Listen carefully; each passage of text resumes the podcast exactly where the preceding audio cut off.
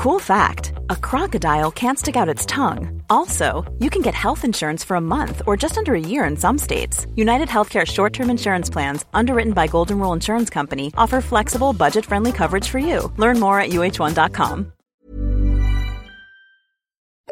The FT.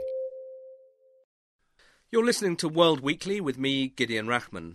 On the programme this week, is this the end of the line for Berlusconi? He is really a political fighter and has survived numerous crises in the past. The difference now is that, firstly, he's 74, he's getting a bit old, and a lot of people are really beginning to desert him. Fini is actually the last in a long line of former allies who've decided the time has come to leave. And food price inflation in emerging markets. We have rising incomes around the world, and in particular, people in emerging markets are buying better and better food, and that often means buying meat, which in turn increases the grain consumption of those farming industries. And this is an underlying long term trend. But first to Ireland and the news this morning from the Irish Governor, Patrick Honohan, that Ireland is definitely likely to ask for a bailout loan of tens of billions of euros from the European Union and the International Monetary Fund. Joining me to discuss this is the FT's international affairs commentator David Gardner and Martin Sandbu, who writes on economics for the paper. Martin, can you explain to us, first of all, how's it come to this? Ireland's sovereign debt has come to be seen as completely unsustainable. Now, Ireland started out before the crisis with a fairly reasonable fiscal position. It had surplus, it had very low debt. What's happened is that the crisis has hit Ireland very hard, and it's hit its banks very hard. I mean, these are the banks, remember, that borrowed a lot of money abroad, invested it into a real estate bubble, as it turned out to be, have suffered huge losses as a result. Now, the government's problem has been that it put a lot of money into these banks and guaranteed many of its liabilities, and that has sent the sovereign debt uh, skyrocketing. In the sovereign debt markets, we saw at the time of Greece's crisis in the spring a rise in the yields for Irish sovereign bonds. That came down in the summer, but they've been coming up again in the past couple of weeks. Are they literally going to bail out the banks with this money, or is it just to show the markets that there's money there if, if need be? It depends who they are because the Irish obviously have been resisting this pressure to go to the European Financial Stability Facility to borrow money. I don't like to call it a bailout, it's a loan, a loan that will have to be paid back by Irish taxpayers. The European Central Bank and the European Commission have been putting pressure on Ireland to borrow in order to calm down the bond markets, in part because other peripheral European countries are seeing the same problems with rising yields, Portugal and Spain. Ireland itself doesn't actually need to borrow money until next summer. But as you say, the banks are a very big problem. The markets have very little confidence in the Irish banks, and there's a fear that if there's a bigger crisis in the banking sector in Ireland, that will make things even worse for the government, and that will make things worse for other governments. So the Europeans are sort of saying, out of solidarity, you should take this money from us and use it to uh, to to buttress your banking system. So, having uh, essentially failed to stop stop the fire in Greece, they're now building another fire break in Ireland. But I know you have reservations about these this deal. Could could you explain why? The the European Financial Stability Facility can't go directly to the banks. It's it will be a loan to the government of Ireland. Now, I find it slightly puzzling to think that making the Irish government borrow even more is going to calm down the bond market's nerves about Irish sovereign debt. Furthermore, I think that the Irish government has already put a lot of money into its banks, and there are still probably losses to come. This is taxpayers subsidizing the losses of reckless banks and reckless lenders to the banks. I don't think if they now borrow this money just to put it into more bank equity, I think that's you know that might at best buy some time, but it will just mean that the taxpayers are losing even more money. Might be worth taking this loan so that they have money in case there is a series of bank failures, which could happen, but they shouldn't put the money right into the banks now before they actually reform them and make sure that creditors also take some losses. Now, David Gardner, is there a lot of anger in Ireland and is there a lot of actual hardship at the moment, or are they still anticipating bad times to come? I think there has been a lot of anger. It hasn't spilled out in the way that it did in the late spring in Athens, but it's there, it's handled with a certain amount of uh, sardonic humour. But the cumulative austerity measures really draconian measures that the Irish government has been forced to take as a result of standing behind these vast losses of the banks, are beginning to bite in terms of lower take home salaries for civil servants, which are typically between 15 and 25% less than they were about uh, two years ago. In terms of in the private sector, all but about 20% of private sector companies have imposed either directly or indirectly through the abolition of things like overtime or, or premium uh, rates for certain hours worked and so on, wage cuts. Yes, this is all beginning to, and you know the the rate of foreclosures and on mortgages. But are they directing the anger at their own politicians, at Europe, I mean, or bankers, or everybody? Up until now, primarily at their own politicians and the Fianna Fáil government in particular, which will be wiped out uh, sooner rather than later. I doubt very much whether they can hang on much beyond January. It's a moot point even now whether on December the 7th, when they present the budget, that they can get it through.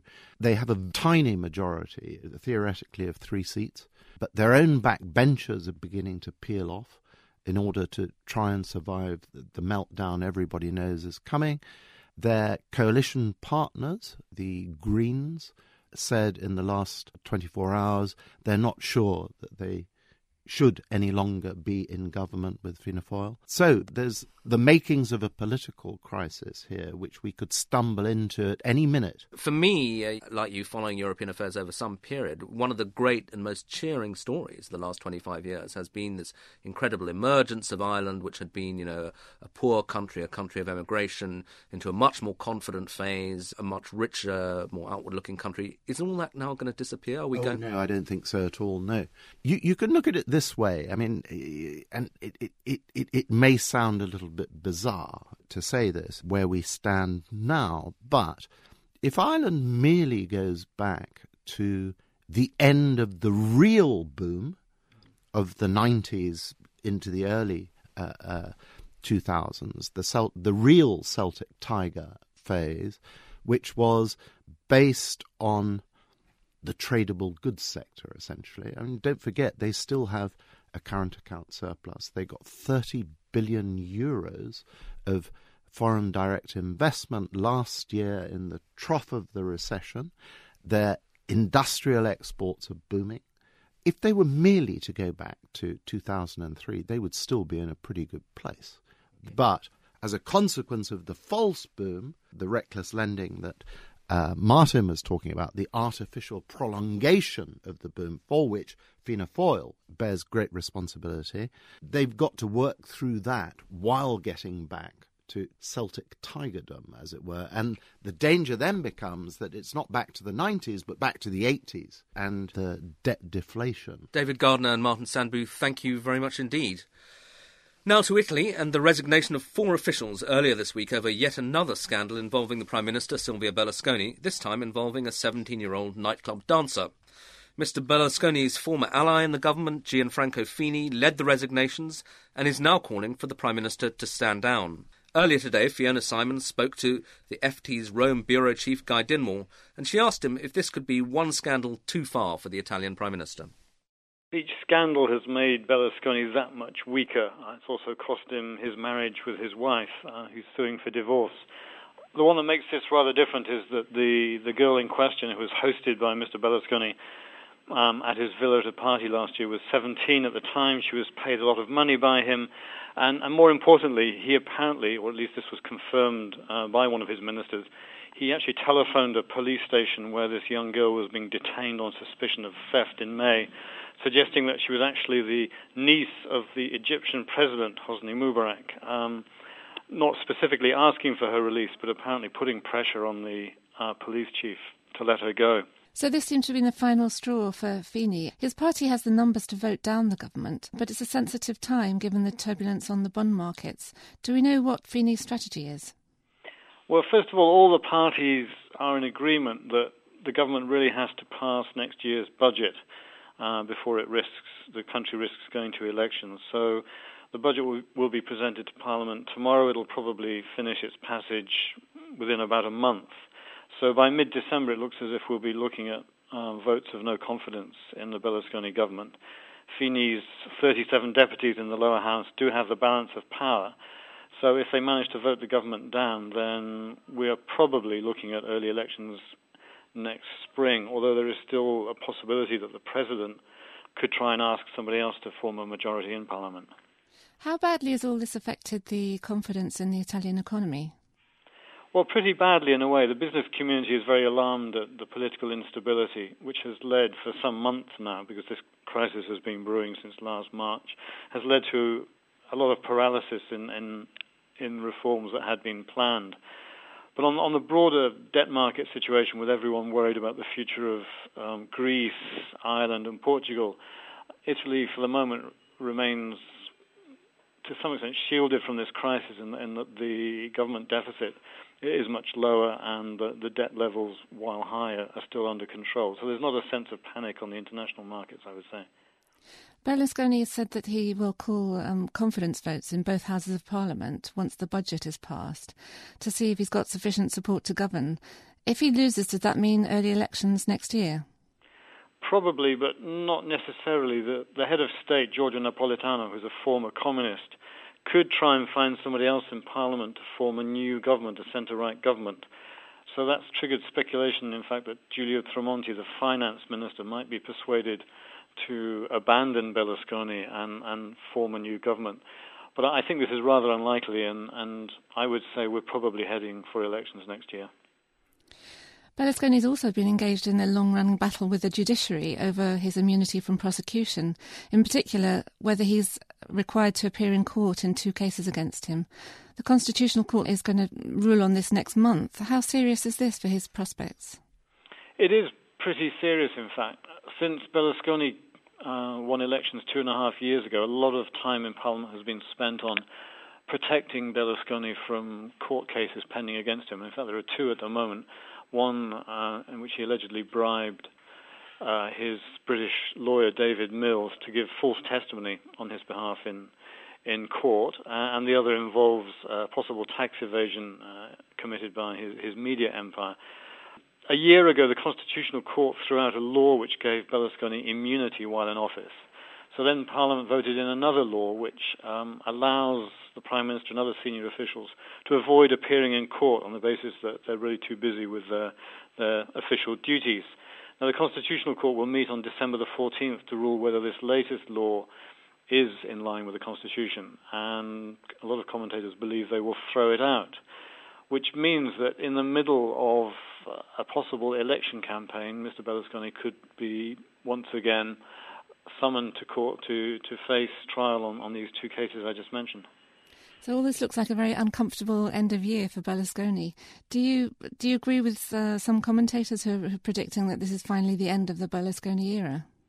Well, it's tempting to say that. We have to remember that in 2006, when when Berlusconi narrowly lost elections, then a lot people at the time were predicting the end of the Berlusconi era then. There is no one really on the centre right except for Gianfranco Fini who are sort of challenging his leadership. So if new elections do take place, it's quite possible that Berlusconi will go in fighting, and he is really a political fighter and has survived numerous crises in the past. The difference now is that, firstly, he's 74, he's getting a bit old, and a lot of people are really beginning to desert him. Fini is actually the last in a long line of former allies who've decided the time has come to leave. So one certainly has the feeling that this is the end of an era, but I wouldn't like to say that with certainty. That was Fiona Simon talking to Guy Dinmore. To our final topic today rising food prices. The UN's Food and Agriculture Organization published its twice yearly food outlook yesterday, warning that prices are likely to rise again next year and calling on farmers to increase their production of corn and wheat. Meanwhile, in China, the Prime Minister Wen Jiabao has reacted by saying his government's preparing to tame the price rises. Joining me in the studio to discuss the implications of all this is Stefan Wagstyl, the FT's Beyond Bricks editor, and down the line from China we have Geoff Dyer. Start with you, Stefan. Just give us the general picture. Why why have we got this spike in food prices? A combination of things. One is some bad weather, droughts uh, in Russia and Ukraine, which have affected uh, the capacity of these two very large grain exporters to serve markets, and a couple of other weather related interruptions. But on top of that, we have rising incomes around the world. And in particular, people in emerging markets are buying better and better food, and that often means buying meat, which in turn increases the grain consumption of those farming industries. And this is an underlying long term trend. And it means for the people who aren't doing better, presumably, the, the sometimes called the bottom billion who rely on, on, the, on grain, they're experiencing rising food prices for their staples. Is that basically what's happening? That's right. They are being squeezed uh, by the combination of these accidents that I mentioned, plus uh, the growing capacity of the better off to buy the food they want. And in 2008, we used the term food crisis, and there were grain riots around the world. Has it got to that stage yet? Not quite, but there's a number of countries where shortages are quite acute and the price pressures are, are, are acute, and, and, and this may well happen in the next few weeks, if not next few months, as um, the outlook there is fairly nervous. Okay, well, we're joined now by Geoff Dyer, who's in China, where the authorities have been speaking out about this, and in fact, I, believe already beginning to impose price restraints. Geoff, how worried is the Chinese government? They're very worried about the broader issue of inflation in the Chinese economy. At the moment, it's primarily in food, and at the moment it's really about cabbage prices in China. It's all about vegetables, and the price of cabbage has gone up quite a lot. But the, what they're more broadly worried about is this is part of a, a bigger surge in inflation that could start to undermine some of the huge stimulus that they've been injecting into the economy the last couple of years. Is this to any extent their fault? Are they the victims of the kind of external pressures that Stefan was describing, just a general global push in in food prices because of higher consumption and some droughts, or is this perhaps the Chinese seeing the downside of the, their own stimulus, the stimulus you mentioned, where they deliberately injected a lot of liquidity into the economy. Is that now leading to inflation? There are two different ways to look at it. One is to say it's also a fact of bad weather, as Stefan was talking about, in the Chinese economy.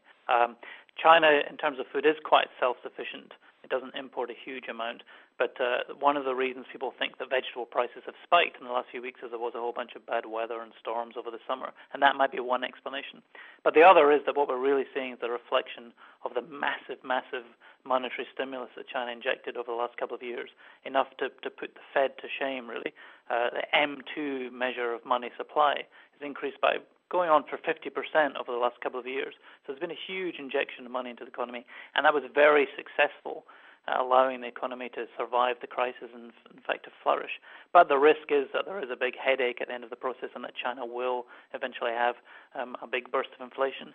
And so, even if the current round of inflation is just a short term factor to do with a bit of bad weather and some food prices, there still is this looming risk that somewhere down the line over the next few months or the next couple of years, that China will have a bad inflationary accident as a result of the stimulus plan. Now, is this the kind of, uh, if you like, a little local difficulty that the government can manage quite effectively?